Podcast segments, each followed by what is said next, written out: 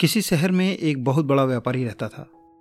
अपनी मेहनत से उसने अपने व्यापार को इतना बड़ा बना लिया था कि उसके सामने कोई भी अन्य व्यापारी टिक नहीं पाता था।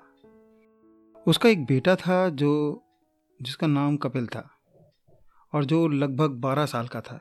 स्कूल से आने के बाद कपिल व्यापार में अपने पिता के साथ कुछ सहायता भी करता था। व्यापारी को हमेशा यह चिंता सताती रहती थी कि क्या मेरा बेटा व्यापार को सही रीति से चला पाएगा कि नहीं। अगर सही से ना संभाल सका तो मेरे व्यापार का क्या होगा?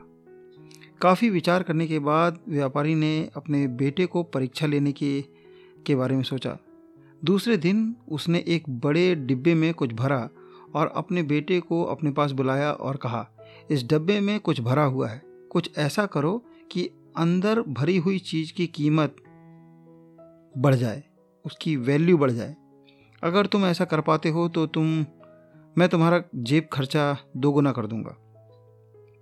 कपिल ने डब्बा खोला और देखा उसमें गेहूँ भरे हुए हैं। वह सोचने लगा, इन गेहूँ को उनकी असली कीमत से ज़्यादा कैसे बढ़ाया जाए?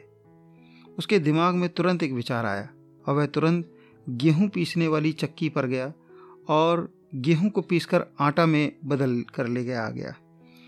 अपने पिता से बोला, देखो पिताजी, मैं डिब्बे में रखी हुई चीज़ को उसकी कीमत से और ज़्यादा कीमती बना लाया हूँ, क्योंकि आटे की कीमत गेहूँ से ज़्यादा होती है, अतः मैं सफल हुआ, व्यापारी बहुत खुश हुआ, और उसने कपिल का जेब खर्चा दोगुना कर दिया।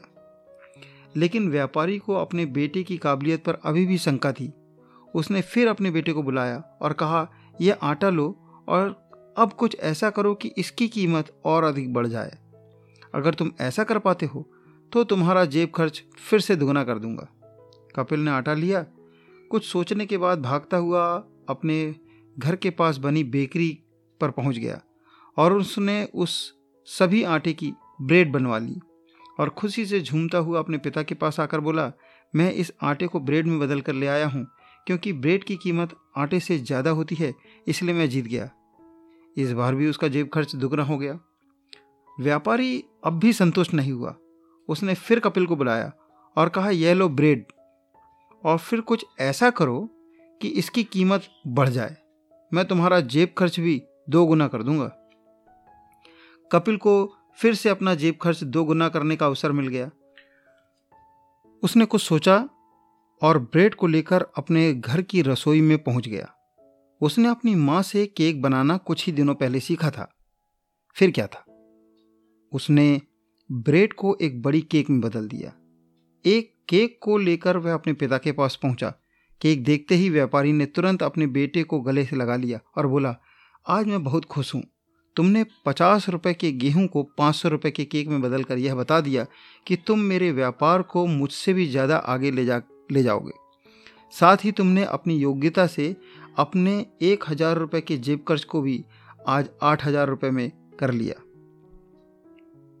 अब व्यापारी पूर्ण संतुष्ट था कि उसके व्यापार को उसका बेटा नई ऊंचाइयों तक ले जाएगा और कपिल भी आठ हज़ार रुपये का जेब खर्च पाकर बहुत खुश था।